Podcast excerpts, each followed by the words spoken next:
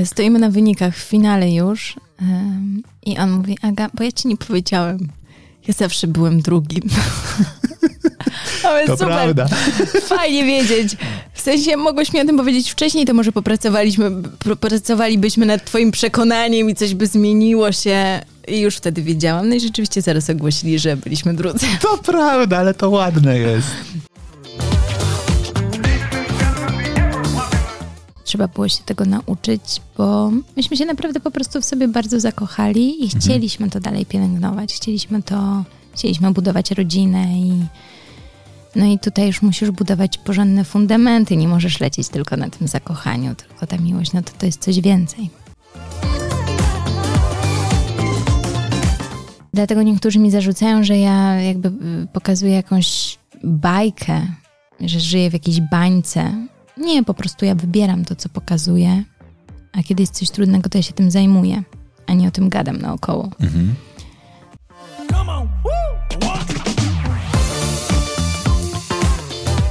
Dziękuję Ci bardzo, że słuchasz mojego podcastu. Bardzo Cię proszę o drobną przysługę oceń moją audycję. To ma wpływ na pozycjonowanie w rankingach. Twój głos ma dla mnie bardzo duże znaczenie. Zapraszam do wysłuchania kolejnego odcinka. Herra on Air. Rozmowy o życiu na własnych zasadach.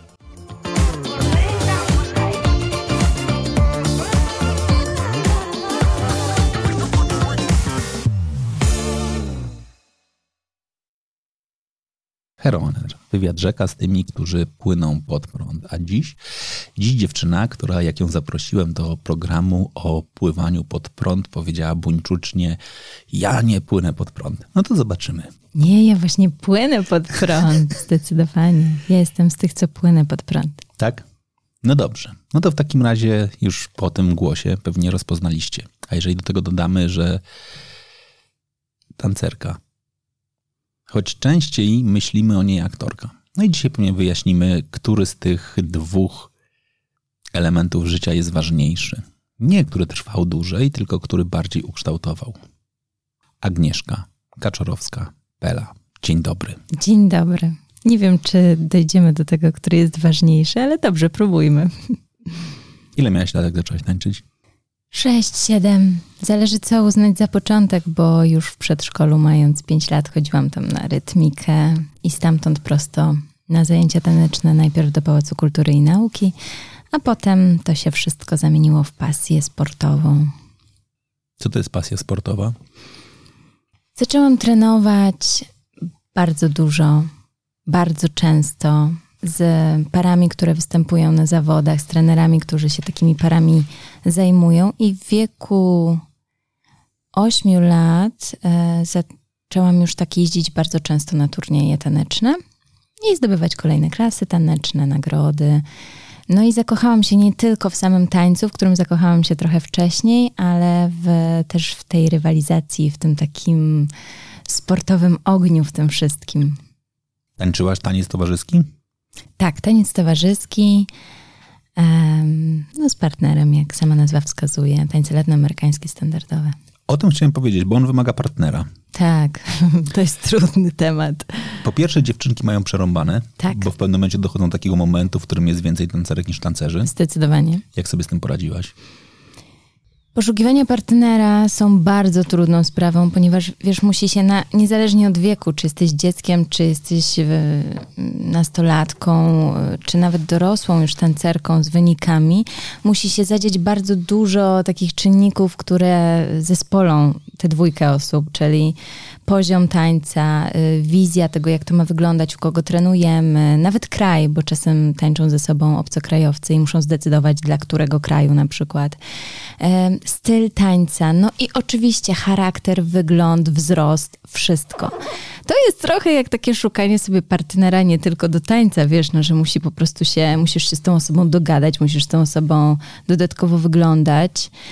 Bardzo trudna sprawa. No, mnie praktycznie na wszystkich etapach tańca mojego sportowego pomagali trenerzy. Mhm. I to jest taki ważny czynnik, że, że ta pomoc jest. Natomiast no ja też byłam dobrą tancerką. Nie chcę, żeby to nie zabrzmiało nieskromnie, ale po prostu... Ale może. Y, miałam swoje osiągnięcia, więc y, miałam z tym mniejszy kłopot, żeby tego partnera znaleźć. I bywało tak, i nawet partner, z którym wygrałam Mistrzostwa Świata potem, y, to był chłopak, który, kiedy zaczynałam z nim tańczyć, nie miał osiągnięć. Był gdzieś tam, wiesz, troszkę w tyle, jeżeli chodzi o Mistrzostwa Polski. No i yy, trenerzy mi podpowiedzieli: słuchaj, zaufaj nam, on jest zdolny, on jest pracowity, będziecie super razem wyglądać, będzie ta moc parkietowa. Dałam szansę, zaufałam, zaryzykowałam. Naprawdę dużo, bo już rok wcześniej byłam mistrzynią Polski. I, e, no i wygraliśmy te Mistrzostwa Polskie, a potem nawet Mistrzostwa Świata. Oczywiście trenowaliśmy po prostu jakąś obłędną ilość godzin. Ja y, prawie nie chodziłam do szkoły wtedy, po prostu wszystkie możliwe momenty spędzałam na sali tanecznej z nim. Na początku wszyscy mówili, stuknij się w głowę, co ty robisz. Z nim, gdzie, jak, w ogóle jakaś pomyłka. No a potem udowodniliśmy, bo ja uważam, że no, ta praca, którą wkładasz w to, co robisz i serducho i zaangażowanie jest e, najważniejsze. Ile miałeś wtedy lat? 18 kończyłam zaraz, nie, czyli miałam e, no, przełom 17-18. Masz 17-18 lat, czyli jesteś w szczycie buntu młodzieżowego i ktoś ci mówi w twoim największym marzeniu, pewnie czymś, co determinuje w ogóle twoje myślenie o życiu, czyli w tańcu. Wiesz co, weź takiego gościa, który nie ma dzisiaj wyników, ty masz super wyniki i, i my wierzymy, że będzie dobrze. No tak. To to było trudne, no. Wiesz co, ja w ogóle jakby abstrahując od tematu tańca, ja trochę nie przechodziłam takiego buntu klasycznego. Jeżeli mam sobie pomyśleć o jakimś momencie buntu, to chyba on był troszkę wcześniej i okay. rzeczywiście miałam 16 mniej więcej lat i nawet miałam pomysł, że ja przestanę tańczyć. To, to w ogóle był hit. Albo, że na przykład zacznę tańczyć hip-hop. Był, byłam na trzech zajęciach z hip-hopu i jakby Mm, no chciałam się na coś zbuntować, tak, taką, wiesz, potrzebę, potrzebę wewnętrzną miałam, natomiast bardzo szybko się zorientowałam, że kiedy nie trenuję tańca towarzyskiego, to te wyniki nie zostają. Mhm. Wiesz, że jakby już jadę na kolejny turniej i już spadam miejsce w dół i tak mnie to wtedy, to był taki policzek i zrozumiałam, że dobra, ogarnij się i wróć na salę i trenuj dużo i nie buntuj się na taniec, bo to jest to, co kochasz i to jest taniec towarzyski. Mhm. Ja dalej wrócę do tego pytania. Mm co powoduje, albo jak dałaś się przekonać, żeby, no właśnie, zaufać trenerom, żeby powiedzieć sobie, dobra, dam szansę partnerowi, który, jak później pokazał, miał gigantyczny potencjał, ale nie miał wcześniej wyników. Wiesz co, y, wydaje mi się, że to zaufanie do trenera, do kogoś, kto cię prowadzi, ktoś, kto um, wydaje ci się, że, że, że mu, że im, bo to para trenerów, że im zależy, i że do tej pory to wszystko grało, czyli to, co oni podpowiadali, to przynosiło konkretne, dobre efekty. Dawało mi mm, no taką, może nie stuprocentową, ale na pewno 90% pewność, że to, co mi podpowiadają, jest ok. Wiesz, ja do tych mistrzostw Polski było niewiele czasu. I ja albo się zdecyduję teraz, albo będę szukać i szukać i decydować. Ja w ogóle bardzo szybko podejmuję decyzje. To mhm. jestem z tych, którzy um, dają swojemu serduszku dojść do głosu i kiedy gdzieś tam czuję tak, no to tak. Więc nie zastanawiałam się zbyt długo. Oni mówią tak, ja poczułam w środku, dobra, jedziemy z tym, robimy. I działamy, działamy, działamy. I oczywiście ja byłam w tym trochę trudna, Jestem ciekawa, co y, ten Paweł by o tym powiedział teraz z perspektywy czasu, ale ja na pewno bardzo, bardzo dużo wymagałam. Ja w ogóle wymagam dużo od siebie i od ludzi, z którymi pracuję. Natomiast, y, no, ciekawe, czy to nie było momentami też za trudne dla niego. Mhm. No, natomiast przyniosło na ten moment y, świetny efekt, więc myślę, że on też w rezultacie no, poczuł jakąś dumę z tego, co zrobiliśmy razem. Mhm. Wiesz, to jest turbo hollywoodzka historia. Znaczy jakby ją trochę podkolorować. To jest w ogóle jak całe moje życie, słuchaj. Wiesz, dziewczyna z sukcesami, ma mistrzostwo Polski. Co się stało z twoim poprzednim partnerem? Z tym, z którym zdobyłaś to pierwsze? Mm, no, coś tam tańczył, tańczy, może nadal, nie wiem. No, hmm. Nie, ale mówię o tym, jak szukałaś nowego. Znaczy, rozumiem, że już, już byłaś mistrzynią Polski, więc Tak. musiałaś mieć wcześniej partnera. Tak, tak. No i on tam sobie tańczył z kimś dalej chyba. Czyli już nie chciał z tobą tańczyć. Myśmy się bardzo kłócili. Mhm. Em, nie mogliśmy się w ogóle dogadać w pewnym momencie i tam wiesz, jeszcze takie y, z- dziewczęco-chłopiece historie zachodziły, że wiesz, podkochiwanie się i tak dalej. On no. w tobie czy ty w nim? Wiesz co, my nawet przez chwilę byliśmy razem. A i zerwaliście. Tak. I ciężko tańczyć w parze, jak No się są nie, to jest chyba niemożliwe, zwłaszcza będąc nastolatkiem. W ogóle, wiesz, nikt nie uczy, naprawdę nikt nie uczy, a powinien się ktoś tym zająć, jak się komunikować w relacji damsko-męskiej, kiedy po prostu tworzycie zespół, zespół sportowy i wszyscy, wiesz, stawiają na technikę, na, na, na wszystko to, co jest związane z tańcem bezpośrednio. A nikt nie robi nam zajęć, przynajmniej nie robił, może teraz w klubach coś takiego jest, w co wątpię, jak się komunikować ze sobą, jak tworzyć zespół, jak, jak mieć tą uważność na to, że to jest chłopak, a to jest dziewczyna i jakby myślimy zupełnie inaczej. Więc to jest w ogóle przestrzeń mega do pracy w tańcu. Ja będę szedł do jednakże początku mojego scenariusza, który zaczynam pisać, czyli jest dziewczyna, ma partnera, są w sobie zakochani, przestają się kochać, jest, jest, jest pierwszy dramat, pierwszy punkt zwrotny, ro, rozpadają się, ona chce, chce tańczyć dalej, ma wielkie marzenia i nie ma partnera. I tam gdzieś w rogu sali siedzi gość, któremu do tej pory nie wychodziło. I, i wszyscy mówią, dobra, sprób. No to jest, wiesz, to jest, Zróbmy film. to jest absolutnie hollywoodzki hit, no. No. Jeszcze gdyby był jakiś mezalians, on byłby, nie wiem, z Pragi, takiej On głębokiej... był w ogóle z innego miasta. O, z innego miasta, to już jest w ogóle pięknie, no. Tak. No, I to nagle tak bęk. wyglądało. Wyszło.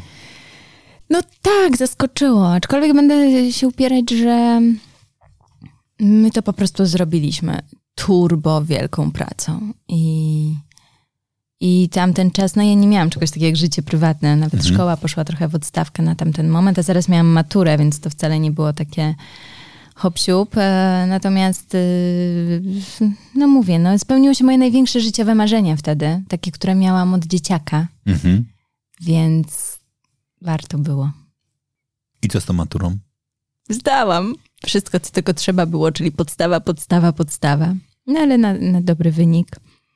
I mm, miesiąc po prostu zrobiłam sobie przerwę od tańca. To Mhm. był jakiś koszmar dla mnie, ale siedziałam i się uczyłam na miesiąc przed maturą.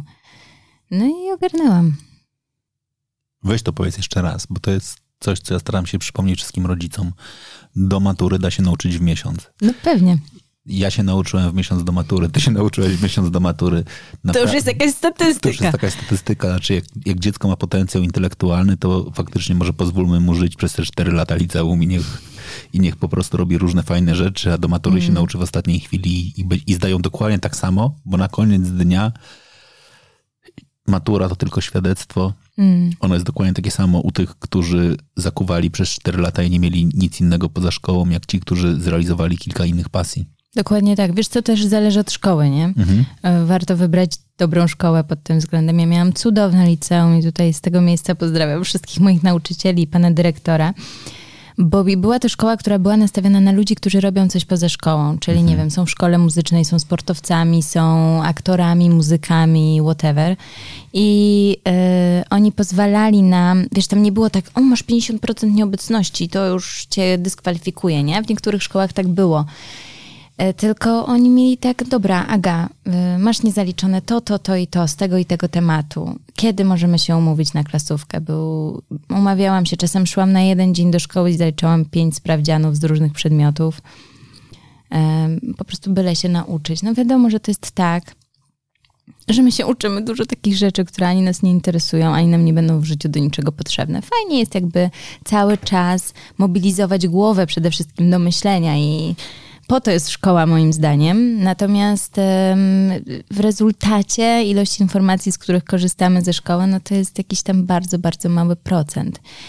E, Jeżeli zamiast uczyć się tam o jakichś planktonach czy innych rzeczach, uczymy się innych rzeczy w tym samym momencie, cały czas e, trenując naszą głowę, no to super, to zróbmy to w jakimś, jeszcze jak mamy sprecyzowane, co chcemy robić, wiesz, bo ja byłam totalnie z klapkami na oczach na taniec wtedy, no to, to to, to jest coś wspaniałego, że mm, i szkoła mi na to pozwoliła, i moja mama mi na to bardzo pozwoliła, nawet mnie w tym wspierała niesamowicie. I co po maturze? No i po maturze, no dobra, to yy, w ogóle najpierw to byłam taniec, taniec, taniec dalej. No, tylko był taki moment bardzo trudny, bo ja miałam kontuzję. I ta kontuzja tak naprawdę, teraz patrząc na to z perspektywy czasu, wykluczyła mnie. W sensie wtedy już przestałam tańczyć turniejowo. Jeszcze mhm. potem próbowałam wrócić do sportu, ale to nie miało najmniejszego sensu, bo ja podczas tej kontuzji zdałam sobie sprawę, że ja już nie chcę tańczyć sportowo. Że ja kocham taniec, ale ja już zrobiłam to, co ja chciałam zrobić. Ten etap się już zakończył.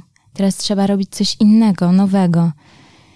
Biorąc z tego całego doświadczenia i biorąc te swoje umiejętności, natomiast ja wcześniej byłam tak bardzo skoncentrowana na tym, że ja jestem zawodową tancerką i po prostu nic się więcej dla mnie nie liczy i jeszcze mam tyle do osiągnięcia, to wygrać, to wygrać, kolejne medale, kolejne puchary, kolejne tytuły, że bardzo trudno było mi się przyznać przed samą sobą do tego, że mm, już nie chcesz. Czy z tańczenia da się żyć? I nie mówię od sprowadzenia szkoły tańca, bo to jest zupełnie inny wymiar, tylko po prostu z bycia tancerką turniejową. Nie. Można żyć z uczenia właśnie. Mhm. Mm, jako szkoleniowiec na przykład te najlepsze pary no to jeżdżą po całym świecie, uczą i na mhm. tym zarabiają dobre pieniądze, ale y, do tańca się dokłada cały czas. To dopiero w kategorii zawodowców możesz dostawać pieniądze na turniejach za wygraną, no, żeby tam być, musisz włożyć taką kasę, że to się no, nie sądzę, żeby to się nawet zwracało. Ja z tańca samego w sobie nigdy nic nie wyjęłam, ja tylko wkładałam przez całe życie. Ja i moja mama oczywiście. Mhm. To dziękuj Bogu, że był to taniec, a nie jeździectwo, bo myślę sobie, że utrzymanie partnera jest trochę tańsze niż utrzymanie konia, więc jakby... Oj, no, pewnie tak, aczkolwiek taniec znaczy, jest... W takim sensie, że Wiem. partner się sam finansuje bardzo często. O, to y, też różnie bywa. Naprawdę? No, miałam partnera z Ukrainy, E, I to jest tak, że mm, bardzo często ci partnerzy ze wschodu, którzy są bardzo, bardzo dobrzy, mm, oni mają niesamowity warsztat, talent, w ogóle no y, i, i jest ich więcej. Mhm. Są inaczej też trenowani za dziecka niż, e, niż my w Polsce. Mm, czasem trochę oczekują, że okej, okay, oni się przeprowadzą na zachód, dla nich to też jest interesujące, natomiast ktoś ich będzie sponsorował. I przez jakiś czas tańczyłam z takim chłopakiem i płaciłam za nas oboje. To był duży błąd. Tam się nie zwróciło to w żaden sposób. Ale również na poziomie wyników? Mm, tak, no, znaczy dobrze byliśmy. Um, weszliśmy wtedy w kategorię dorosłych, byliśmy w finale Mistrzostw Polski, co jakby było dużym sukcesem, kiedy jesteś pierwszy rok w tej kategorii. E, no ale jakby, tak jak powiedziałam, ja sporo wymagam od ludzi, z którymi pracuję. Jeżeli ktoś jest totalnym artystą i przychodzi na salę treningową, siada na kanapie i mówi e, ja dzisiaj nie mam weny, to mnie, wiesz, szlak trafia, bo ja chcę trenować, nie dość, że chcę trenować, to jeszcze za to płacę, a ktoś nie ma weny, wiesz, no... Ym, tak, no to potrwało tylko kilka miesięcy po prostu. Nie pykło. No nie, no to jakby nie miało racji bytu. No i potem szukałam dalej a jaką miałeś kontuzję? I przyszła ta kontuzja właśnie. To było złamanie zmęczeniowe. Więc z przetrenowania bardzo trudna kontuzja, natomiast dzisiaj już wiem, no ja już dawno wiem, że to była kontuzja spowodowana moją głową i moim tym, co się działo w środku we mnie, niekoniecznie jakimś konkretnym upadkiem czy uderzeniem. Potrzebowałam tej kontuzji, żeby mhm. usiąść, mhm. żeby się zastanowić nad sobą, nad swoim życiem, żeby zdefiniować parę rzeczy to był wielki dół dla mnie. To, to były bardzo, bardzo trudne dwa miesiące. Leżałam w gipsie. W ogóle się nie mogłam ruszać. E, I no, zrozumiałam tak wiele rzeczy, i to był pierwszy takie, taki wielki spadek emocjonalny w moim życiu, że sięgnęłam po jakąś tam pierwszą książkę rozwoju osobistego. Jaką? akurat Iwony Majewskiej, Opiełki, mhm. Siła Kobiecości. Spotkałam się z nią, mm, ona też jest psychologiem, więc tam chwilę pogadałyśmy. Ona zaproponowała, że może przyjdę do niej na takie roczny, roczne szkolenie. No i tak się zaczęła droga odkrywania siebie i zastanawiania się, kim ja jestem, po co tu jestem i, i czego ja w życiu chcę. I czego w życiu chcesz? To się cały czas zmienia. Na tamten moment wiedziałam, że taniec musi być obecny w moim życiu, Mhm. ale nie w formie turniejowej, dlatego już potem nie pchałam mocno mm, w tę stronę. Miałam też moment, że dobra, to ja teraz będę aktorką. Tylko aktorką. Nawet próbowałam się dostać do szkoły teatralnej i się nie dostałam. To też był jakiś tam cios, porażka. Mm, Ja obecnie traktuję porażki jako lekcję, już mam to fajnie przepracowane, no ale na, wtedy to, to, to była porażka, znowu jakiś dołek. E, I mm, Ale ty już wtedy grałaś, czy nie? o, ja grałam od dziecka też.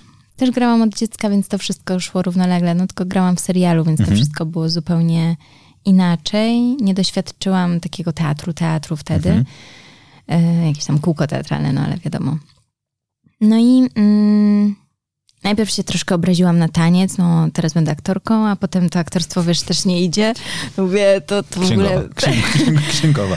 co ja będę robić? I poszłam, też miałam etap, e, że poszłam na psychologię sportu Mhm. mm, i chciałam w tą stronę, bo to jest psychologia, właśnie rozwój, to jest coś, co jakby jest taką trzecią odnogą, która mnie bardzo interesuje i, i jakoś tam pasjonuje. No i nawet przez chwilę studiowałam italianistykę. Tak, ponieważ kocham Włochy, kocham e, wszystko, co związane z tym krajem i to też było duże moje zainteresowanie. Natomiast wiesz, coś stwierdziłam, że po jednym semestrze, że no przecież nie będę tłumaczem języka włoskiego, ani nie będę nic robiła, nie wiem, nie będę uczyła dzieci włoskiego, to, to po co mi te studia? No więc e, zrezygnowałam ze studiów i taniec wrócił do mnie jak bumerang w postaci tańca z gwiazdami. Mhm. I to było zaskoczenie. Ja Mm. przejrzałem chyba wszystkie możliwe nagłówki, które zawsze brzmiały tak samo. Wszyscy myśleli, że wróci do tańca z gwiazdami jako gwiazda, a wróciła jako tancerka. Tak. To znaczy wróciła. No, y, ja w ogóle Znaczy, dostałam... do, po, poszła. tak, ja, tak. ja dostałam propozycję mm, jakoś tam zakulisowo do tańca i chyba ta propozycja była taka bardzo, że może będę mm, kolejnym uczestnikiem, gwiazdą, a ja od razu powiedziałam, słuchajcie, jestem zawodową tacerką, niektórzy wiedzą, niektórzy nie wiedzą, więc... y, To byłoby trochę nie fair. No, bardzo nawet. Mm, No i zaprosili mnie po prostu na casting dla tancerzy i, i zaprosili mnie do programu. No i zaczęła się genialna przygoda w moim życiu. Mhm. Bardzo dużo się nauczyłam, niesamowicie dużo. Fa- fajny to był czas. Dobra. To ja bym chciał pogadać o osobach, z którymi tańczyłaś. Dawaj, No chodź, proszę. przemaglujemy tutaj. Po kolei, no dawaj. Zaczęłam z Rafałem Maślakiem. To była też dla mnie pierwsza edycja, więc ja y, troszeczkę tak błądziłam w ciemności, nie wiedziałam z czym to się je, jakie tu się choreografie robi, jak tu się tańczy i o co chodzi w tym wszystkim. Natomiast to zderzenie z tym programem pokazało mi, wiesz, ja kiedyś krytykowałam e, tancerzy z tego programu. To było takie, no ale oni tańczą, wiesz, oglądałam sobie to w telewizji i mówię, przecież oni, okej, kiedyś byli w czołówce polskiej, ale to, co teraz prezentują na tym parkiecie, to jest takie mocno średnie. I zrozumiałam, że to wcale nie jest tak prosto tańczyć z kimś, kto nie potrafi tańczyć. Mhm. I że my nie jesteśmy w stanie jako tancerzy zrobić tak dużo, jak umiemy, bo musimy jeszcze zadbać o tą drugą osobę. I to było takie zderzenie się trochę ze ścianą. Yy, Natomiast bardzo takie yy, inspirujące, takie uczące mnie tego, że tego jak uczyć, tego jak mówić do osoby, która kompletnie nie ma nic z tańcem wspólnego, tego yy, jak to ma wyglądać w tym programie konkretnie i że liczy się efekt w piątek. Nie to, czy on umie krok podstawowy salsy, tylko to, czy on umie tę choreografię w ten piątek zatańczyć przed publicznością. No i Rafał był dla mnie takim pierwszym sprawdzianem. No i też takim sprawdzianem medialnym, bo ja pierwszy raz się, mimo że od dziecka byłam trochę w świecie mediów i niby tam się pojawiałam, wiesz, w gazetach i tak dalej. Wtedy zaczął też internet tak mocno szaleć. No i zrozumiałam, że jakby ten program to nie jest tylko taniec, tylko to jest też cała otoczka obok tego i, i to też momentami było dla mnie trudne. Ja w ogóle jestem wrażliwą dziewczyną. I z jednej strony jestem mocno zbudowana charakterem. Taniec mnie zbudował, sama się zbudowałam później. Nadal się buduje ciągle. E, To jest niekończąca się historia. Mm, No, ale wtedy ym, zrozumiałam, że to jest świat pełen plotek, pełen jakichś różnych podtekstów, pełen zależności. No i trzeba się nauczyć w tym pływać. Mhm. No. I potem Czekaj, czekaj, czekaj, czekaj. Co świat mówił o waszej parze? Wiesz co, no tam oczywiście było, wiesz, ja, yy, ja prawie w każdej edycji, no nie, chyba nie w każdej, ale w każdej prawie edycji miałam romans ze swoim partnerem, bo nie byłam z nikim związana, wiesz, prywatnie i to, to, to było wiadomo, więc a może teraz, a może to ten. Jeszcze nauczeni show biznes i, i media nauczone tym, że z tego wynikały wcześniej jakieś romanse w poprzedniej telewizji, no to no to może tu to Kaczorowska to się klika, nie? No bo, bo nie tylko ta gwiazda, ale i tancerka to, to klikalne nazwiska, więc może tu zróbmy z tego romans. Wiesz, co było przykre? Że przy którejś edycji ja mm, odkryłam trochę, że to nie tylko idzie tak ze strony mediów, tylko to idzie albo od strony jakichś menedżerów, Mhm. na przykład gwiazdy, z którą tańczę, co mnie totalnie rozwalało, bo wiedzieliśmy, jaka jest prawda. Tu po prostu ktoś sobie wymyśla, trochę jeżdżąc po moich plecach, nie? Mm, I wykorzystując mnie w tym wszystkim, albo dowiadywałam się, że to idzie od strony produkcji. Mhm. Czyli mamy pomysł na tę edycję taką, że będzie, tu będzie romans, a tu będzie to, a tu będzie to, nie? I tak popłyniemy przez trzy miesiące. No fajnie, tylko dobrze by było, gdyby ktoś to ze mną skonsultował, nie? Bo to dalej chodzi o mnie i o mój wizerunek i o moje nazwisko. No, ale to, to wszystko, yy, wiesz, wydaje mi się, że ja sporo wiem na ten temat, a ciągle mnie coś zaskakuje, więc to jest ym, coś, czego ja w sumie chyba ciągle się uczę. Mhm. Może po prostu kochliwa jesteś, no. Jakby co, co edycja nowy partner, bardzo zakochana. Ja kiedyś byłam kochliwa, to prawda. No ale nie, w tych partnerach nie byłam zakochana. Niektórych lubiłam bardziej, niektórych mniej. Z Krzyśkiem Wyszkiem mi się wspaniale pracowały i myślę, że też dlatego wygraliśmy, bo mieliśmy takie flow, byliśmy super zespołem. Okej. Na ile ważne jest dopasowanie wzrostem w tańcu? W tańcu sportowym bardzo, w tańcu z gwiazdami w ogóle. E, Naprawdę? No nawet wydaje mi się, że to, że zostałam zestawiona na przykład z Łukaszem Kadziewiczem, Dokładnie o niego pytam. Znaczy, bo, bo on, no, kilka razy stałem koło niego. Ja nie jestem najniższy, to dalej musiałem bardzo mocno zadzierać głowę. No to ja, ja powiem ci, że miałam e, po pierwszym tygodniu takie zakwasy w szyi od patrzenia do góry dzień w dzień po kilka godzin. E, Myślę, że to był też zabieg celowy. To nie chodziło, właśnie chodziło o to, żeby dobrać dwa przeciwieństwa, żeby o, o tym się pisało, żeby to było ciekawe, jak oni zatańczą, jak oni sobie dadzą radę i... No i Łukasz, to jest w ogóle, to była super edycja. No wiesz, ale to nawet w podnoszeniach jest ciężko, bo można mieć lęk wysokości, no. Ja normalnie mówiłam, że powinna mieć dodatkowe ubezpieczenia za pracę na wysokościach, no bo rzeczywiście jak ja tam latałam na 2,5 metra mniej więcej w górze, no to miałam takie lekkie zawahanie. To już wiesz, to już bez kasku, bez, nie, nie tańcz. no. Tak, no. E, natomiast na szczęście nic się nie stało. Aczkolwiek no, e, Łukasz był chyba takim najtrudniejszym dla mnie zawodnikiem od strony charakterologicznej. Pozdrawiam go ciepło, bo mnie najwięcej nauczył i zresztą mamy, ch- chyba tylko z nim mam taki kontakt teraz, że ta relacja gdzieś po tylu latach jakakolwiek została. E, I Łukasz przez pierwsze trzy tygodnie, masz miesiąc na przygotowanie do pierwszego odcinka, przez pierwsze trzy tygodnie nie traktował mnie poważnie. No bo wiesz, przyszła sobie taka mała, niziutka blondyneczka i mu tam coś trzebiocze o tańcu. E, I A on całe życie w sporcie. tak, Kondy- faceci. kondycyjnie przygotowany, Tak. plus Faceci obok, trener męski, wiesz, tam huknie na nich i, no i ma autorytet inny.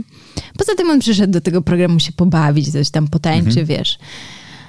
I, I co on tam przecież pewnie dwa odcinki do domu. No i a ty jak już pokazałeś wcześniej, jak bierzesz partnera, to nie na dwa odcinki do domu, Raczej. tylko mistrzostwo świata. Wiem, że ci do tej pory nie szło, ale będzie mistrzostwo świata. No ja jestem y, bardzo ambitna. I ja się tak szybko nie poddaję. No i ja tam próbowałam od każdej strony, różnymi kluczami. Raz byłam taka słodka, kochana i w ogóle ten, a raz byłam takim ostrym trenerem i mówię, może coś zadziała wreszcie.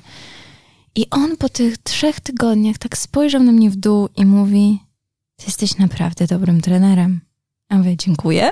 to co, może wreszcie. Wow. Tak, to był taki komplement, którego do końca życia nie zapomnę od takiego sportowca. I on wtedy zaczął super trenować i mi zaufał i zaczął mm, gdzieś postrzegać mnie jako ten autorytet taneczny. I dzięki temu to po prostu szło bardzo, bardzo dobrze, mimo wielu przeszkód, które mieliśmy, choćby wzrostowych. Medialnych też.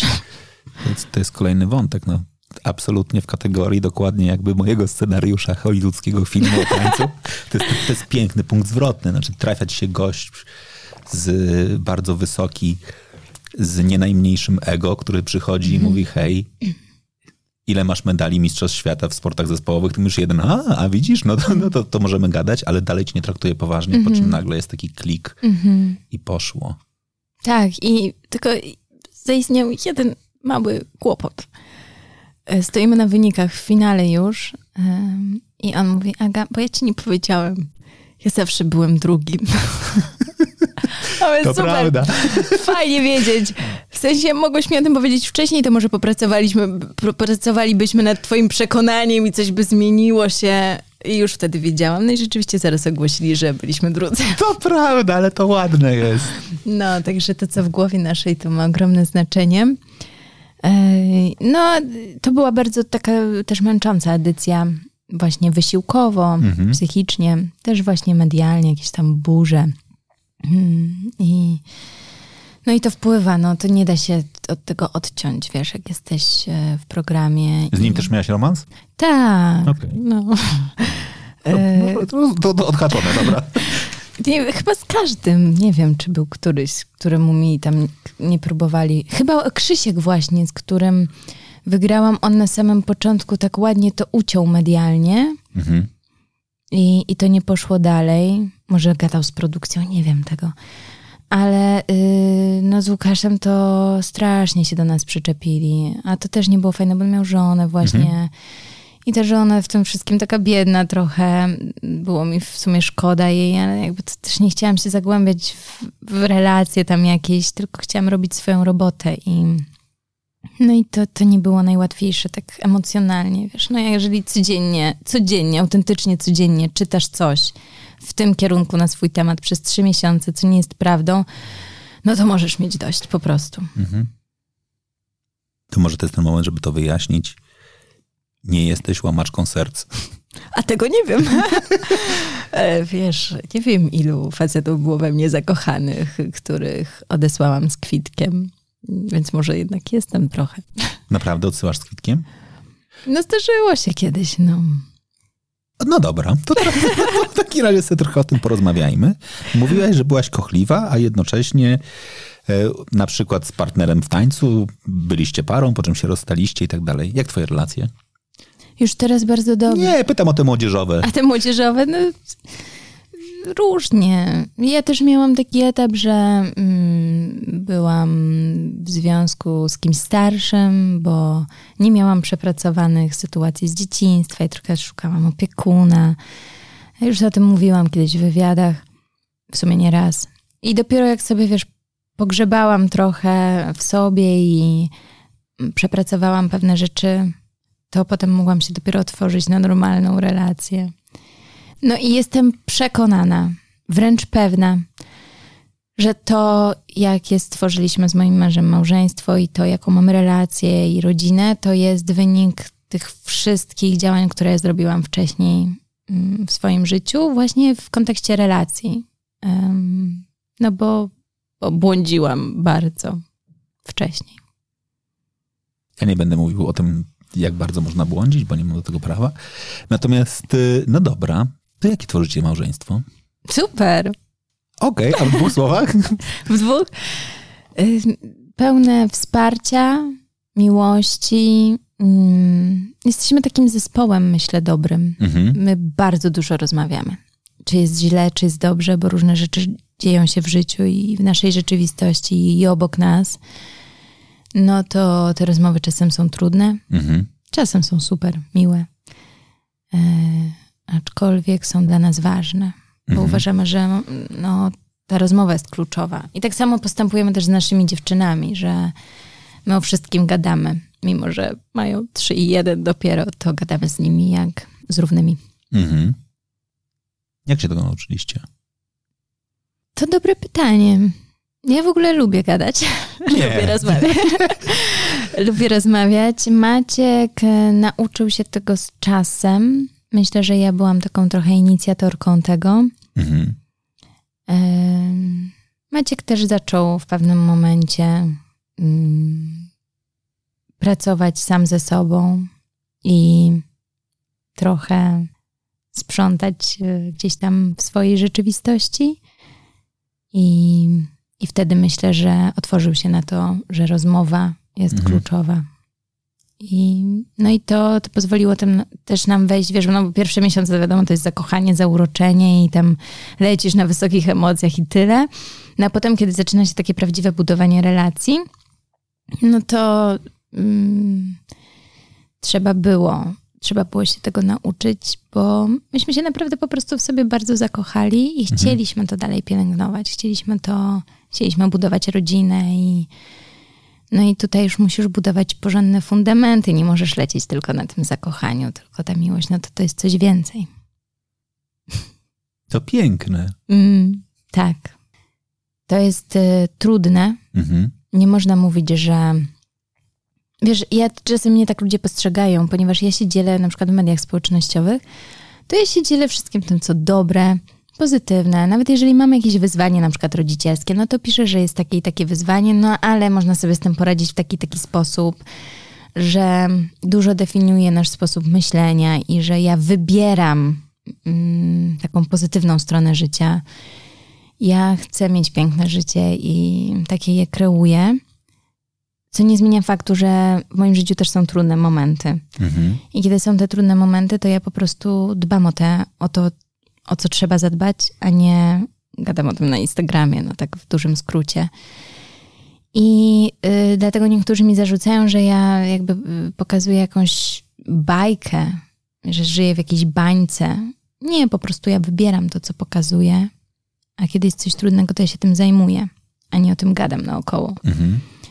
Y, dlatego Mm, dlatego w rezultacie efektem tego jest naprawdę fajne i piękne życie, bo kiedy trzeba się czymś zająć, no to trzeba się tym zająć, a nie zakopać pod dywan. A to jest ładne, wiesz, bo ja mam takie głębokie przekonanie, że Instagramem rządzi od jakiegoś czasu mit autentyczności. I to, co ty mówisz, jest autentyczne. Kropka.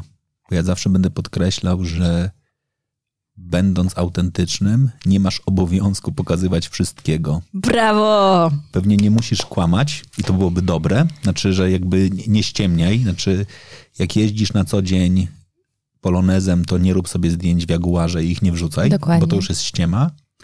Ale to, że twoje życie ma wiele wymiarów, a ty świadomie podejmujesz, że pokazujesz tylko jeden, to jest w pełni autentyczne. Dokładnie tak. I ja kompletnie nie rozumiem tego, dlaczego ludzie bardzo często mają kłopot z tym, żeby łatwiej akceptować ściemę, czyli tych ludzi, którzy jeżdżą polonezem i wrzucają zdjęcia z jaguarem i mówić, że to jest w sumie okej, okay, co jest mhm. ewidentnym kłamstwem, naciąganiem sytuacji mm i tak dalej, a czepiają się osób, które świadomie podejmują decyzję, że chce, żeby mój publiczny pamiętnik był pozytywny. Mm. Koniec. Wiesz co, to niektórych ludzi bardzo wkurza. Wkurza, ponieważ um, mam wrażenie, że w dzisiejszym świecie ludzie chcą zobaczyć swoje odbicie na tym Instagramie. Mhm. Rzadziej też są tacy, którzy też. No ja szukam inspiracji. Mhm. Ja tam podglądam tych, którzy mogą mnie zainspirować, od kogo mogę się czegoś nauczyć. Natomiast no, duża grupa ludzi chce zobaczyć, o, on też ma tak jak ja. Mhm. I w związku z tym, kiedy widzą, że mm, kiedy widzą, kiedy ktoś jest, wiesz, żyjemy w trudnych czasach, nie? Dużo mhm. ludzi jest sfrustrowanych, jest dużo silnych, trudnych emocji w nas wszystkich, dzieją się trudne rzeczy na świecie od kilku lat. To, ym, to co jakby kipi z dużej ilości ludzi, no jakby trafia na coś pozytywnego na Instagramie, no to ich po prostu strzela. I mam wrażenie, że ci ludzie, którzy hejtują coś takiego, nie mają tej samoświadomości, że to nie jest o mnie i o tym, co ja publikuję, tylko o tej osobie, którą mm, coś strzeliło, mhm. czyli którą to zdenerwowało w jakiś sposób. Ja na przykład mam taką, mm, mm taki sposób myślenia, że jeżeli mnie coś denerwuje, no to są dwa wyjścia. E, albo się zastanowić, a można też te dwa wyjścia połączyć, albo się zastanowić nad tym, dlaczego mnie to denerwuje i co we mnie jest takiego, że tu mi tak po prostu budzi to we mnie skrajne emocje. A druga rzecz, no to jest po prostu niepatrzenie na to, tak? No, jeżeli to budzi we mnie takie emocje, no to po co mam się tym karmić? No wiesz, ja na przykład bardzo mało słucham wiadomości. Mhm. E, I to jest mój świadomy wybór. Mój mąż mi tylko to, co najważniejsze tam streszcza, wiesz, co się dzieje na świecie. Mm, wiadomo, pewnych rzeczy nie jesteś w stanie uniknąć, natomiast ja tego nie potrzebuję. Mhm. Mm, nie chcę tego. Oczywiście trzeba wiedzieć mniej więcej, Natomiast codzienne czytanie y, tego, jakie złe rzeczy dzieją się na świecie, no bo wiadomo, że wiadomości są głównie tym przepełnione, no mnie ściągają w dół, a ja nie chcę takiego życia. Moje życie jest za krótkie. Mhm.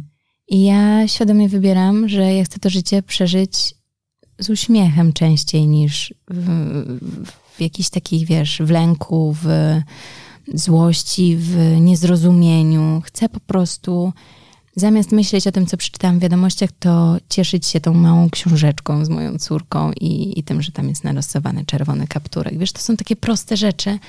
Natomiast e, nasze myśli, które cały czas po prostu w tej naszej głowie Czerwony kapturek to nie jest najbardziej pozytywna bajka, tam jemu babcie zjadł wilk. Tak prawda. Dla tych, którzy może nie, nie czytali, to jednakże przypomnę, to jest, pewna, to jest trauma trochę. Y, to prawda, to jest taka dosyć dziwna bajka. Y, aczkolwiek czytamy mnóstwo fajnych książeczek. Bardzo serdecznie zapraszam na mój Instagram, gdzie polecam fajne książeczki. Y, jest tego mnóstwo. I właśnie takie na przykład, które już w takich małych dzieciach uczą tej samoświadomości o emocjach na przykład. Teraz jest tyle wspaniałych książek dla dzieci i już możesz tego trzylatka nauczyć nazywania emocji. Moja Emilia mówi, ja jestem teraz zła. Potrzebuję to z siebie wyrzucić. Nie?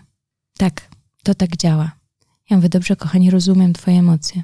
Wiem, dlaczego jesteś zła, bo... I tam nazywamy dlaczego. No to nie wiem, może sobie porzucaj poduszką. Dobrze, potrzebuję być teraz sama. I wraca po minucie i się przytula.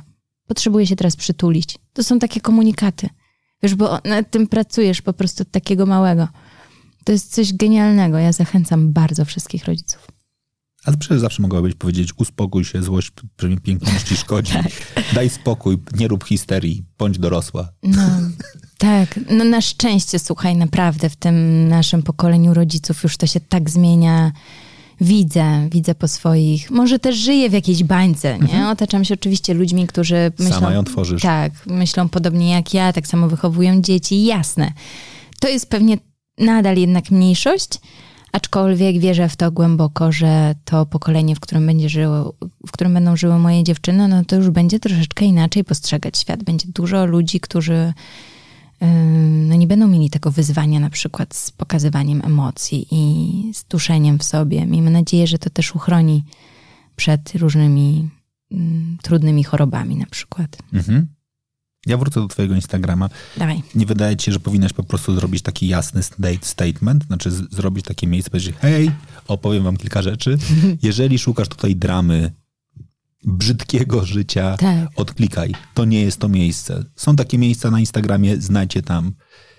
Tu możesz przyjść po pozytywną inspirację. Czy to znaczy, że nie mam kłopotów? Mam. Czy to znaczy, że nie mam trudnych sytuacji? Mam ale tu o nich nie powiem. Dokładnie. Ja wielokrotnie to mówiłam. Wiesz, tylko że ludzie na Instagramie, po pierwsze, nie wyświetla im się wszystko, więc nawet jeżeli mam tam 400 ileś tysięcy ludzi, to zobaczyło to, nie wiem, tą akurat wiadomość tego dnia, nie wiem, jakieś kilkadziesiąt tysięcy tylko.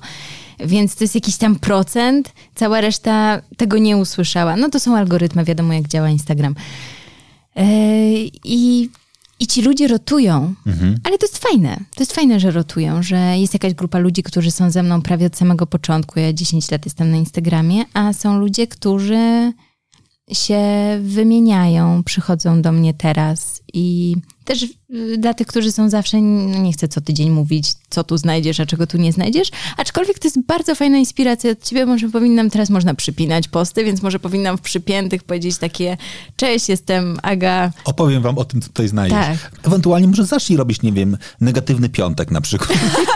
I tam, To ładne. ta- tam wrzucaj informacje, co się zjebało i, i generalnie, wiesz, mówiła, zobaczcie, newsy, newsy z całego tygodnia. To ładne, to ładne, aczkolwiek widzisz, to jest mm, w momencie, kiedy jesteś już osobą medialną i najmniejszy ruch jest śledzony przez media plotkarskie, to zostanie tak mocno przeinaczone, czyli ja zrobię negatywny piątek i powiem, że tam tu się coś stało, tu się tam stało, a oni zrobią z tego taką dramę, że ja teraz żyję po prostu w nieszczęściu, nie wiem, biedzie, czy tam whatever, cokolwiek wspomnę. E, I, i to, to jakby jest tak duże ryzyko tego, jaką to przybierze formę em, na stronach, kiedy to zostanie przedrukowane, że, że też tego pod tym względem nie chcę robić. Mhm. Okej. No to trudno. To jednak nie. Ten wątek ze, scenariusza wywalimy. Te, tego nie będzie. Twoje aktorstwo. Mhm. Też pasja, Mhm. y, zupełnie inna niż taniec, bo widzisz, ja sobie zdefini- zdefiniowałam w pewnym momencie życia, że ja y, uwielbiam występować. Okej. I taniec to jest jedno, aktorstwo to jest drugie, czasem prezenterka, czy tam cokolwiek innego. Nawet teraz trochę w tym rozwoju osobistym różnego rodzaju prezentacje czy wykłady, to lubię mówić do ludzi Mhm. i lubię być na scenie, czyli lubię być przed publicznością. Dlatego aktorstwo y, serialowe to jest jedno, to jest mm, to jest okej, Mhm. no ale teatr na przykład i scena, kiedy masz kontakt z człowiekiem, który śmieje się na przykład tam z tego, co, co się dzieje na scenie, daje ci zwrotkę emocjonalną, to jest magia.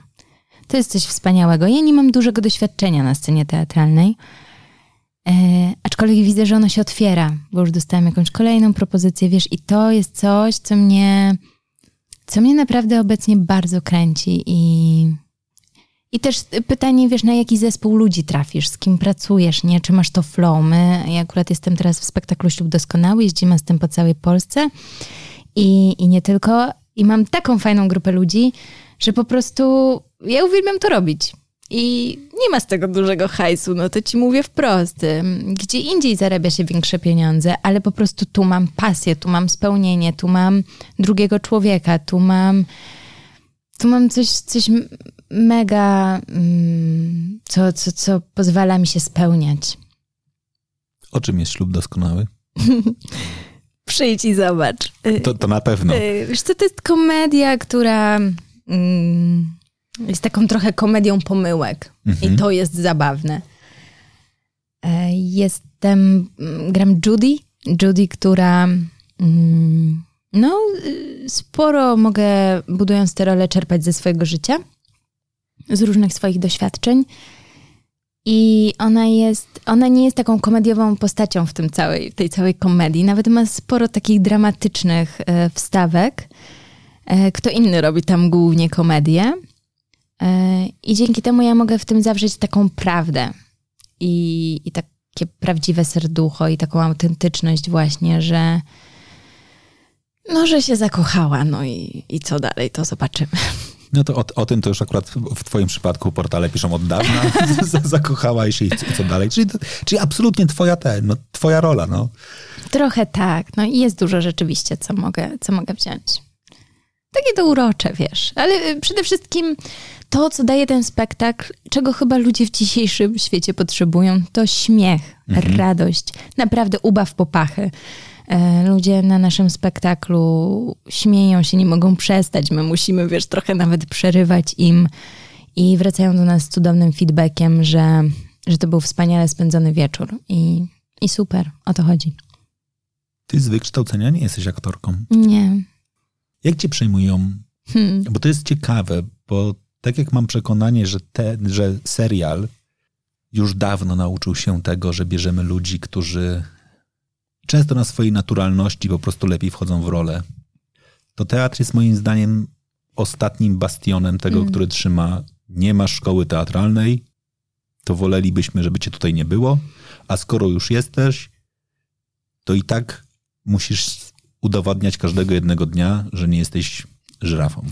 I to dalej funkcjonuje, tak. E, Funkcjonuje no, w teatrach państwowych, to na razie nie ma wstępu, póki mm, no, coś się nie zmieni, jeżeli w ogóle kiedykolwiek się zmieni. Natomiast ym, wydaje mi się, że już wiele ludzi zrozumiało nawet z tego świata, że niektórzy się na to denerwują. Aczkolwiek no, tak skonstruowany jest świat. Świat jest oparty o no, że ludzie na przykład chcą oglądać osoby, które gdzieś tam znają skądinąd, więc przychodzą na znane za nazwiska. Więc jeśli chcesz sprzedać swój spektakl, to zatrudnij kogoś, kto jest znany, nieza, niezależnie od tego, czy ma mm, dyplom, czy nie. A jeżeli gra fajnie i, i to wszystko się klei, no to, to dlaczego nie? Ja myślę, że naprawdę mm, dalej stereotypowe myślenie, że bez dyplomu się nie da, Mhm. Pewnie są branże, w których się nie da i się nie będzie dało, typu medycyna na przykład. No ale czy aktorstwo, czy, czy wiele innych zawodów, no tutaj najważniejsze jest doświadczenie. I to, czy masz to coś po prostu. I oczywiście warsztat jest ważny, ja uważam, też wiesz, z perspektywy tańca patrząc, że praca nad swoją techniką i swój własny rozwój, no to jest coś, o co ty musisz zadbać po prostu. Ale czy masz to udokumentowane na papierku, czy nie, no to to tak naprawdę wszystko jedno. I ja, kiedy nie dostałam się do szkoły teatralnej, oczywiście mogłam zdawać za rok, Mhm. ale ja miałam takie nie. No dobra, to jakoś inaczej. I bardzo dobrze się stało, bo ja uważam, że tamte cztery lata czy pięć, które bym spędziła w szkole teatralnej, a zrobiłam sobie markę osobistą, tańcząc w tańcu z gwiazdami, zyskałam dużo więcej niż będąc w szkole. A wszystko to, nad czym pracowałabym w szkole, mogę też popracować nad tym gdzieś indziej. I są ludzie, którzy chcą uczyć innych, na przykład zawodowi aktorzy, E, czy osoby od dykcji, czy osoby od y, głosu. I ja myślę, że naprawdę to jest super ważne, żebyśmy jako społeczeństwo zaczęli myśleć w ten sposób, że żeby patrzeć na człowieka jak na człowieka, który coś potrafi, a nie na człowieka, który jest oklejony jakimiś dyplomami, które średnio mają znaczenie moim zdaniem. To jest w ogóle moje wielkie marzenie. A propos w ogóle zawodu aktora, żeby ten zawód się bardziej otworzył rozwojowo. Tak, znaczy, żeby doświadczeni aktorzy mieli większą gotowość, żeby przyjść do ciebie i powiedzieć: Hej, Aga, mam taki pomysł. Widzę, jak grasz. Mam dla ciebie takie trzy protipy, które moim zdaniem by ci bardzo pomogły. Prawda? Spędźmy ze sobą dzień, pokażę ci kilka rzeczy. Tak. Tak. Znaczy, widzę, że masz emocje, super fajnie, ale scena nie potrzebuje ich tak dużo. Tak, Pokażę ci, jak nimi zarządzić. Mhm. I moim zdaniem w wielu innych obszarach e, zawodowych my już umiemy korzystać z me- w ogóle cały proces mentoringowy. Tak? Tak. Dla mnie teatr jest absolutnie narzędziem, znaczy jest obszarem, w którym pozycja mentora mogłaby się przecudownie sprawdzić. Bardzo. Myślę sobie, że nawet dla wielu rozwoj, dla wielu doświadczonych aktorów to byłby gigantyczny moment ich dalszego rozwoju. Znaczy, Tak. najbardziej się uczysz ucząc innych. Tak. Powiedziałaś to dokładnie trochę z perspektywy tańca z gwiazdami, że z perspektywy tanecznej bardzo dużo zrozumiałaś w momencie, w którym nagle trafił ci się gość, który nie umie tańczyć, Mhm. a ty musisz go przygotować Mhm. do tego jednego konkretnego występu. Jak jesteś reżyserem czy kierownikiem teatru i masz pomysł, dobra, to ja będę brał tylko tych doświadczonych. Tylko pamiętaj, że oni ci ukształtowali, zostali ukształtowani przez jakiś element w szkole, a czasami możesz wziąć kogoś, kto ma kontakt z publicznością, chce się rozwijać i przynosi ci bardzo ważną rzecz. I od niej nie, nie można uciec, to prawda. Przynosi community, znaczy po, po, przynosi bardzo ważną społeczność, która dalej dla rozpoznawalności jest ważna Tak. i masz element wymiany. Znaczy, możesz sobie wziąć bardzo dobrego aktora, którego dzisiaj media społecznościowe leżą i kwiczą. Mhm. I ty możesz jemu pomóc również w tym obszarze. Powiedzieć, Dokładnie. hej, to ty trochę urośniesz, a ty mi pomóż w tym obszarze. To my dokładnie tak w tym spektaklu funkcjonujemy, bo mamy osoby ze świata medialnego Mhm. i mamy osoby ze świata aktorskiego, którzy są fantastycznymi po prostu aktorami. I rzeczywiście no, te media społecznościowe u nich mm, nie są mocno rozwinięte. I my uczymy też trochę ich, ale przede wszystkim produkcję i napędzamy to wszystko i pokazujemy, jak to można zrobić, a oni nam bardzo pomagają na scenie i w momencie przygotowań. I wiesz, co jest super? Właśnie, że mam taki zespół, że my wszyscy jesteśmy na siebie otwarci. Bo też miałam do czynienia z takimi aktorami, którzy mówili, to ma być zrobione tak i tak i koniec, kropka, nie? I to nie była pomoc, to nie była coś, co słuchaj, a może być tak, a ten, ale wiesz co, jak to powiesz szybciej, to, to będzie miało lepszy, wiesz, takie techniczne sprawy na przykład, a tylko było takie zamknięcie się, no nie jesteś aktorką, nie jesteś zawodową aktorką, w ogóle nie jesteś aktorką, niektórzy mówią, nie? No i ja uważam, że jestem aktorką, bo jednak mm, w tym zawodzie, mm, jakiekolwiek to by nie były działalności, te 23 lata doświadczenia, yy, no to jednak jest chyba coś. Bo niektórzy nazywają się na przykład pisarzem, pisząc jedną książkę. I to można. Ale 23 lata grając, nie można się nazwać aktorką, no bo nie masz szkoły teatralnej. No więc to są takie absurdy ciągle panujące moim zdaniem. Jeżeli ktoś czuje się aktorką, to niech będzie aktorką. Jeżeli ktoś czuje się pisarzem po napisaniu jednej książki, niech będzie pisarzem. Zostawmy wolny wybór drugiemu człowiekowi, kim on jest. I nie musimy my na niego naklejać łatek. Niech on sobie sam siebie określi. Koniec. To piękne. Jak ty trafiłaś do serialu? Przez przypadek. Nie ma przypadków, wiem. Dobra, szłaś ulicą, akurat, akurat kręcili na, ulicy jakąś scenę i ty weszłaś w kadr? Prawie. Nie, no byłam w przedszkolu. Byłam w przedszkolu i szukali dziewczynki na podmiankę, bo pierwsze dwa lata moją rolę grała e, inna dziewczynka i mm, w tym przedszkolu przyszli ludzie, powiedzieli proszę wybrać pięć dziewczynek na casting. Serial Klan w tamtym czasie to był hit hitów. Na tym castingu było 500. 500 dziewczynek. Wyobrażasz sobie? Ja nie byłam w żadnej agencji. Moja mama, w ogóle ja, my nie pochodzimy z żadnego świata aktorskiego. Moja mama nie wiedziała, co się dzieje, w ogóle po co my tu przyszłyśmy. No ale pani dyrektor z przedszkola kazała, wiesz. No dobra, no poczekała ze mną. Ja miałam 6 lat. Weszłam tam. Kazali mi coś powiedzieć. Powiedziałaś. Powiedziałam z przedstawienia jakiś tekścik. Śmiałam się, płakałam, wiesz, to co kazali, to zrobiłam. Ja byłam bardzo takim poukładanym, posłusznym dzieckiem. I zaprosili mnie na drugi etap, gdzie było nas pięć. I ja też byłam najbardziej podobna z tych pięciu już. Tam zaprosili powiedzmy najbardziej zdolne, a z tych pięciu wybrali najbardziej podobną. No i jak mi powiedzieli, to ja, no okej. W ogóle się nie cieszyłam nic, bo ja nie wiedziałam o co chodzi. Dopiero moja siostra wytłumaczyła mi, bo była ze mną na tym drugim etapie castingu, wytłumaczyła mi, ty będziesz teraz grać w telewizji. No i tam szczegóły mówi, opowiada. I wtedy się chyba ucieszyłam, bo widziałam, że ona się cieszy. bo ona jest 9 lat starsza, więc Okej. ona już rozumiała wszystko. Czyli ona miała 15 lat. Tak. No to już ona miała też okazję czerpać korzyści z tego, że moja siostra gra w planie. Wiesz co, ona czasem mogła opuścić szkołę, żeby ze mną pojechać na plan. Jeszcze się interesowała trochę taką tematyką, była humanistką taką typową, więc... No to, y, no tak się to wszystko zaczęło i ja dopiero się zorientowałam, że ja coś takiego robię, kiedy ludzie zaczęli mnie prosić o autograf i robić sobie ze mną zdjęcia. No i to było na przykład całą przerwę w szkole. Poszłam potem do pierwszej klasy, tam po kilku miesiącach i całą przerwę w szkole albo cały pobyt na świetlicy podpisywałam karteczki. Innym dzieciom? Tak. Naprawdę? Tak, stały kolejki. Pani w świetlicy taką nie dbały i pytały się mnie i mojej mamy, czy to jest dla mnie okej. Ale moja mama zawsze mnie uczyła tego, jeżeli ktoś mnie o coś takiego prosi, to po prostu to zrób, bo może to sprawić komuś przyjemność. Ja nie miałam z tym problemu. Mogłam siedzieć, wiesz, to potrwało dwa tygodnie pierwsze szkoły, nie? Bo potem już wszyscy, Wszyscy mieli. mieli. Nie mogli sobie skserować. No. E, I do dziś dzień mam tak, że jeżeli ktoś, nawet jak ja jestem w jakiejś słabej formie, nie wiem, wiesz, gdzieś zaspana, zobaczy mnie ktoś na stacji i teoretycznie nie chciałabym sobie robić zdjęcia, ale ktoś mnie poprosi, bo akurat mu się to wydarzyło, że mnie spotkał. Nie ma problemu, zróbmy sobie zdjęcie, okej. Mm, To jest dla mnie okej, rozumiem to. Nie lubię za to i tego nie akceptuję robienia zdjęć z ukrycia, bo ludzie też to robią.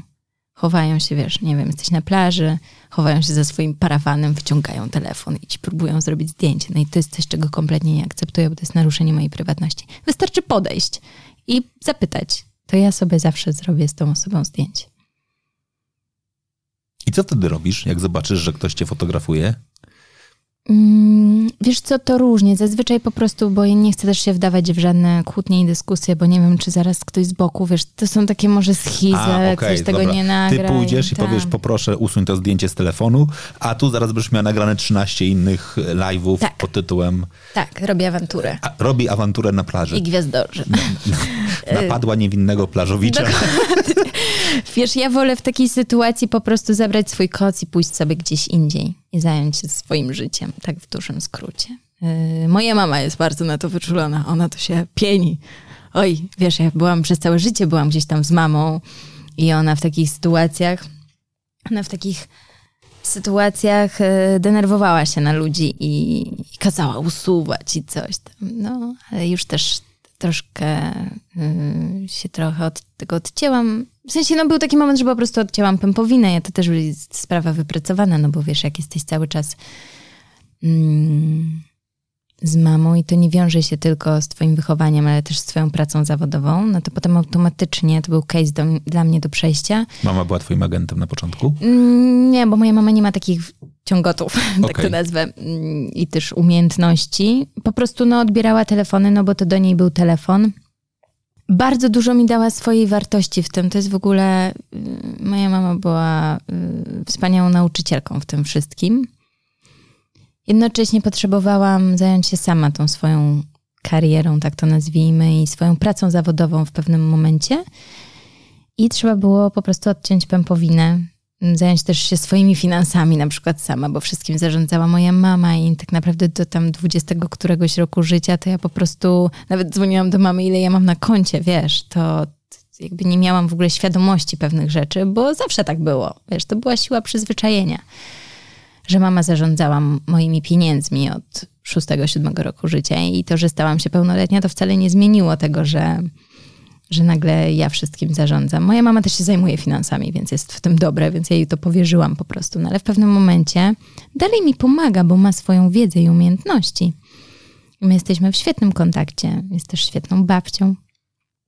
I jest niesamowitym wsparciem nadal.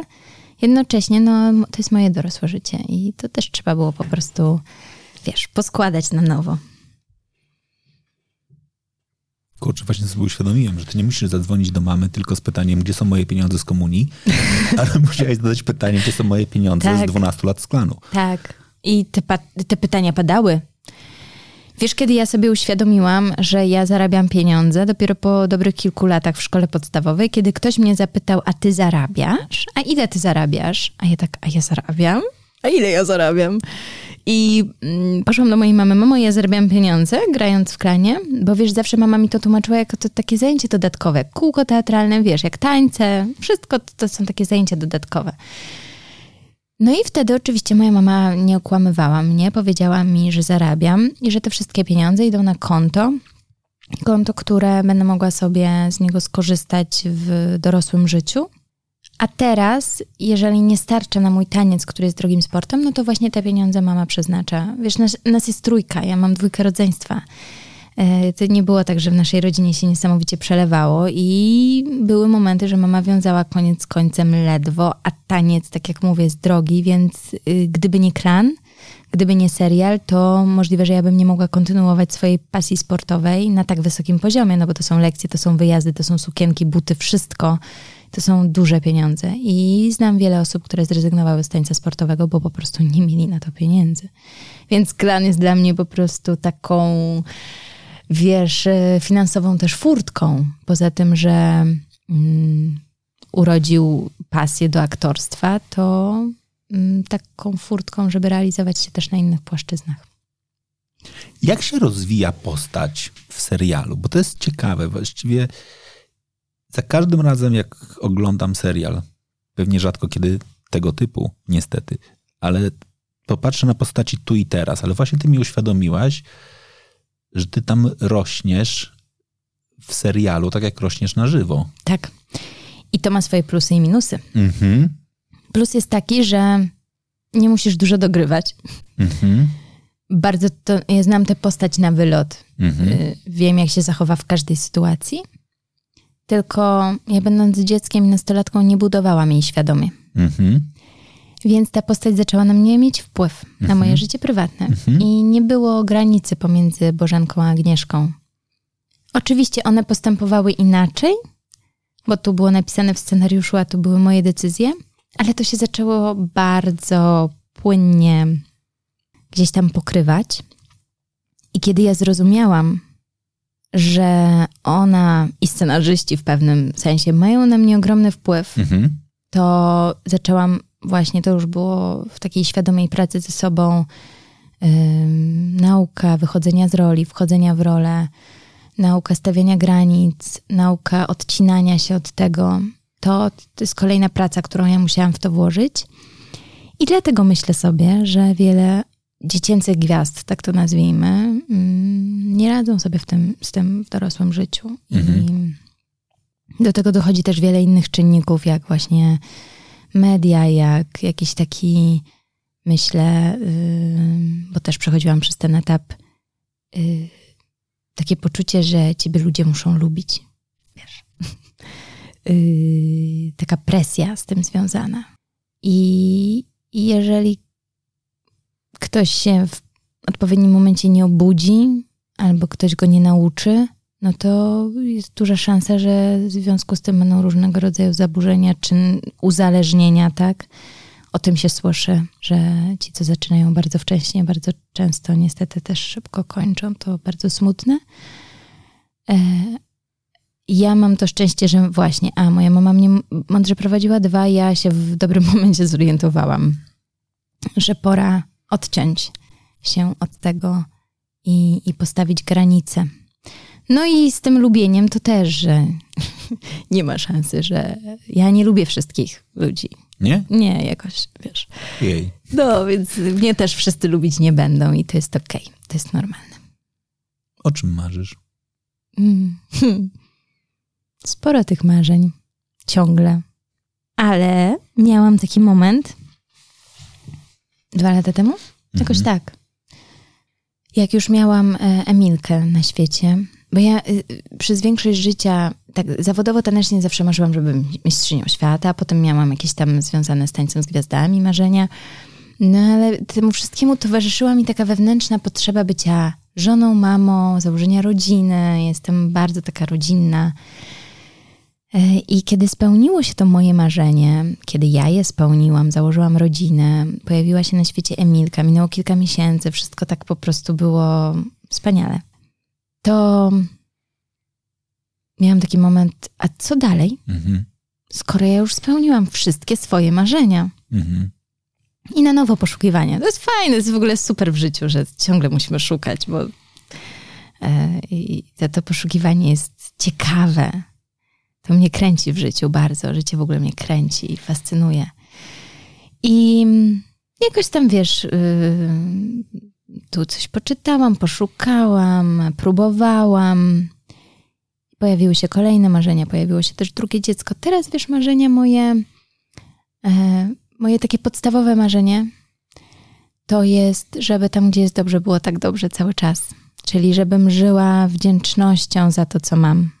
Tak staram się żyć, tak czuję, że żyję i po prostu niech tak będzie dobrze. Ja wiem, że będą schody różne, upadki i wzloty.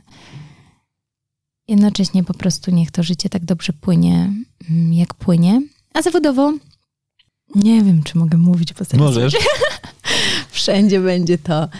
E, chciałabym zagrać w filmie pełnometrażowym, to już tak aktorsko. Chciałabym em, zrobić jakiś taki fajny projekt, gdzie łączę taniec z aktorstwem, występując oczywiście. Chciałabym bardzo zaangażować się w taki właśnie mentoring. Jestem, mam certyfikat, tak a propos dyplomów, trenera mentalnego, no ale interesuję się tym i, i ten trening mentalny jest mi bliski. I chciałabym jakby na bazie tego, co wiem i dalej się ucząc, y, robić różnego rodzaju szkolenia i prezentacje. Na przykład trafiać do rodziców ale też do tancerzy, tylko że to bardzo wąska grupa. No i tam chciałabym też jeszcze jedną rzecz, ale to nie, to już zostawię. Jeżeli się wydarzy, to, mm, to myślę, że nawet się zorientuję, że to było to marzenie, które chciałam zawodowo zrealizować. Nie wiem, może będę miała jeszcze dzieci więcej. Nie wiem tego jeszcze. Wiesz, że teraz o wiele mniej planuję? Mhm. Och, to jest, to jest fajne. Ja zawsze byłam taka zaplanowana. Wszystko miałam, że tu za pięć lat to, a za trzy to, a w przyszłym roku to, a za miesiąc to. No teraz mam jakieś tam, wiadomo, plany na najbliższy czas, ale tak to?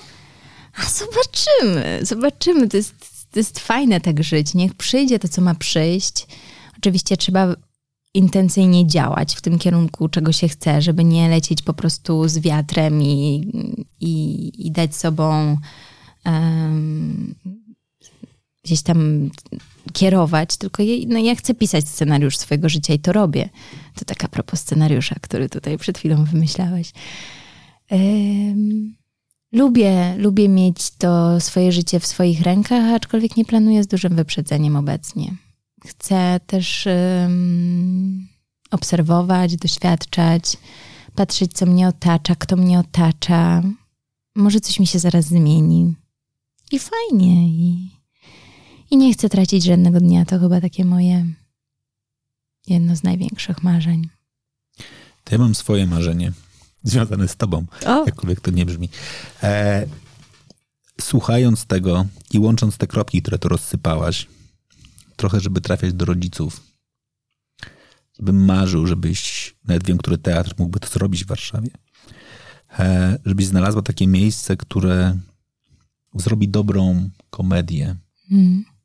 o życiu, w twoim przypadku tancerki, ale pokazując trochę te perypetie, przeboje, przemiany bohatera, to, co twoje życie napisało, bo to piękne jest jakby ten dramat związany z tym, że jesteś w jakimś zespole, który emocjonalnie się rozpada. Kropka. Czy to było zakochanie, czy to było cokolwiek innego, byłaś w zespole, który przestał istnieć.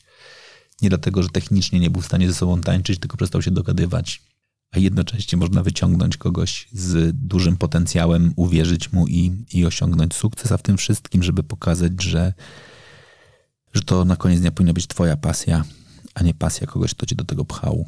Co, o czym mhm. dzisiaj pewnie rodzice bardzo często zapominają. Brawo. Wiesz, ile razy moja mama, kiedy ja mówiłam, kończę z klanem albo kończę z tańcem, bo takich momentów było wiele. Ile razy moja mama mówiła, dobrze. Okej. Okay. Odpocznij, zbierz siłę, zregeneruj się i pogadamy. Mhm.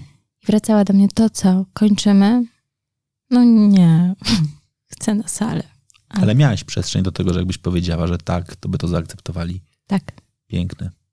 Tak, mamo, dziękuję. Tutaj z tego miejsca zresztą nie, nie pierwszy wywiad, w którym jej dziękuję, bo wiem, że no bez niej to prawdopodobnie nie osiągnęłabym tyle. Oczywiście w dorosłym życiu to już moje działania i moje wybory. No ale jako dziecko, jako nastolatka, bez tego wsparcia różnie mogłoby się to skończyć. A co z siostrami? Siostra i brat. A, okej. Okay. Z siostrą i z bratem.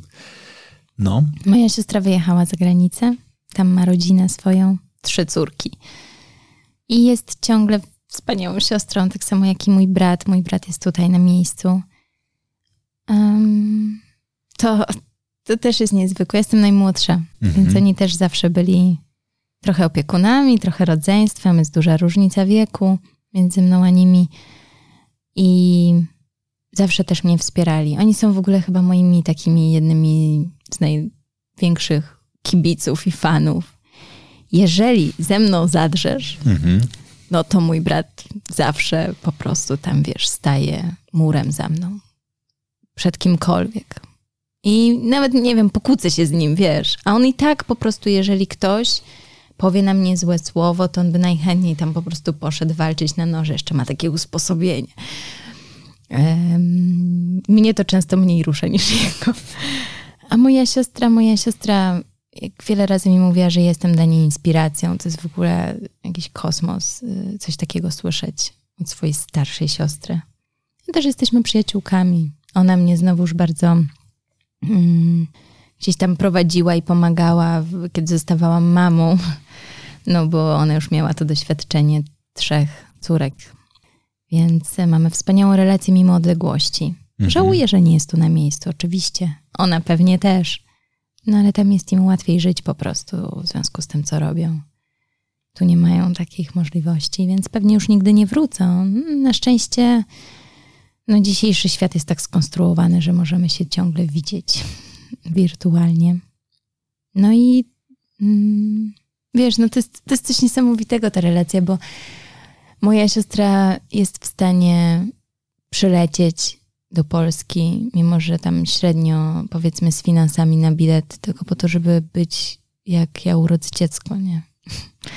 Czy być na moim spektaklu nawet. Mm, czy cokolwiek innego, więc no, fajno mam tą rodzinkę.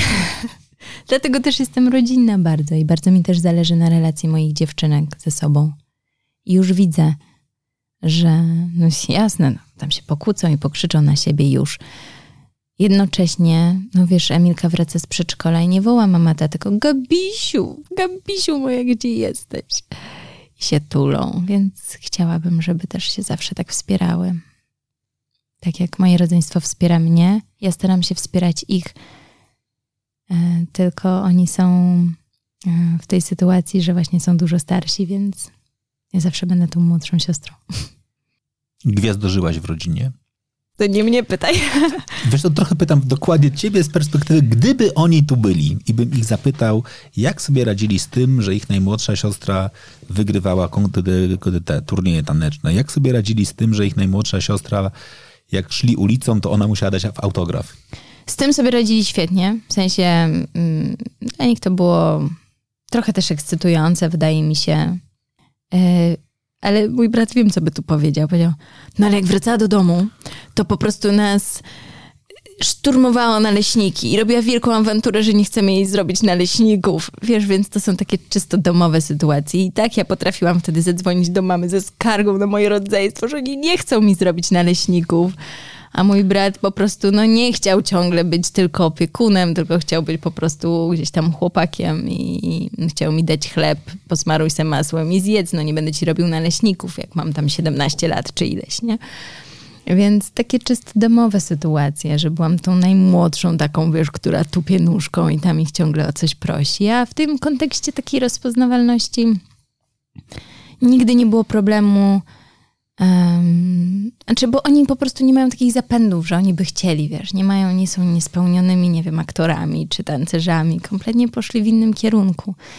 Więc um, nigdy od nich nie czułam i nigdy mi nie komunikowali, a wydaje mi się, że komunikujemy się bardzo szczerze, że ja im coś zabrałam, czy tam, nie wiem, byli o mnie zazdrośni, czy cokolwiek. Nie, byli tacy trochę właśnie jak to starsze rodzeństwo, które musi czasem niestety opiekować się młodszą siostrą, niezadowoleni z tego faktu, że tam coś trzeba zrobić i że mama, da spokoju, świętego spokoju, no to zrób już jej te naleśniki. Tak. Nauczyłaś się już robić sama? Nie, teraz mi robi mąż.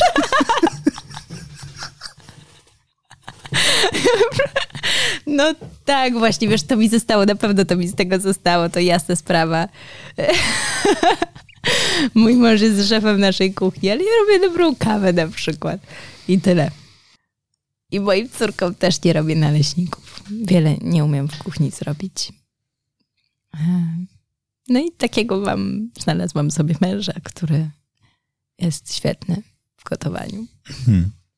Na której randce spytałaś go, czy umie gotować? Wiesz, że w ogóle on od razu mi... Tam... Powiedział przy pierwszej. on od razu jakoś na mm, jednym z pierwszych spotkań coś tam pysznego ugotował. I jak on tak coś pysznego ugotował, to mówię, ja też ugotuję. I coś ugotowałam i to jakby było mocno słabe. I wtedy mu powiedziałam, wiesz co, bo ja naprawdę nie umiem. On mówi, ale ja umiem, to ja będę gotował. No i tak to bardzo szybko się potoczyło. To ładne. I to jest dobre miejsce, żeby postawić kropkę. Dziękuję Ci bardzo. Ja dziękuję. To była bardzo fajna rozmowa. Myślę, że też mi, wiesz, zostawiła wiele, bo to jak tak wypowiesz pewne rzeczy, to sobie wiele można y, podkreślić, uświadomić i, I jeszcze mocniej włączyć tą wdzięczność za wszystko, co dobrego w życiu. A ja mam nadzieję mimo wszystko, że jednakże negatywny piątek może nie będzie co tydzień na twoim Instagramie, ale że tak, żeby uspokoić ludzi, że też masz słabsze momenty, to możesz na przykład tam raz w miesiącu Niech to będzie negatywny kulinarny piątek, jak już powiedziałaś. o, to Wystarczy, ładne. że pokażesz, co gotujesz i ludzie powiedzą, dobra, ona też nie umie, jest okej. Okay. Spoko, całkiem dobrze gra, nieźle tańczy, ale gotować nie umie, uf, nie jest perfekcyjna. Ja mam nadzieję, że mimo wszystko, teraz mnie zupełnie poważnie, ta historia taneczna będzie miała kontynuację na deskach teatru, bo naprawdę wyobrażam sobie, że to jest piękne story do tego, żeby je pokazać, bo tam jest dużo punktów zwrotnych, wzloty, upadki, kontuzja. Partner z Ukrainy, dzisiaj ważne, można o tym mówić. To dobre rzeczy. Mm, a jeszcze o wielu rzeczach nie powiedzieliśmy sobie tutaj, więc myślę, że ten scenariusz mógłby być. Trzeba byłoby naprawdę wybierać, co, co miałoby się znaleźć w tym scenariuszu, bo wątków od groma. No, teraz to będzie tak samo jak zwykle, czyli w najbliższym czasie po portale e, plotkarskie napiszą będzie nowa sztuka Agnieszki. Bach opowie o wszystkich dramatach swojego życia. Bach nie umie robić naleśników. Bach. I później to już będzie z górki. To już jakoś, to już jakoś się wydarzy. Dziękuję ci bardzo. Dziękuję. Mam takie przekonanie, że to była dobra rozmowa. Dla mnie dobra rozmowa jest wtedy, kiedy można między innymi kilka rzeczy z niej wybrać i zrobić z nich cytat na t-shirt. Spokojnie, myślę sobie, że, że to było. Jeżeli dotrwaliście do tego momentu, to bardzo proszę napiszcie w mediach społecznościowych, jak wam się podobało. I bardzo ważna rzecz, pamiętajcie, że autentyczność nie oznacza tego, że pokazujemy 100% naszego życia. Każdy z nas wybiera tę część, którą chce pokazać. Jeżeli chcemy pokazywać te elementy, które są pozytywne, bo chcemy bardziej inspirować świat, to jest ok. I pamiętajcie też o tym, że nawet ci, którzy mówią, że pokazują 100%, dalej nie pokazują 100%. Nie ma szans. Ale doceniajmy ludzi, którzy pokazują prawdę bo naprawdę to jest chyba najważniejsze. Świat się kończy wtedy, kiedy zaczynamy pokazywać fejkową rzeczywistość, a to już, to już jest złe. Ale dopóki wybieramy tylko te elementy, którymi chcemy się dzielić, to znaczy, że to jest absolutnie okej. Okay. I dziękuję Ci, że to robisz. Ja dziękuję, że to podkreśliłeś, bo jak, jakbyś wyjął to z mojej głowy. Dziękuję bardzo. Dzięki.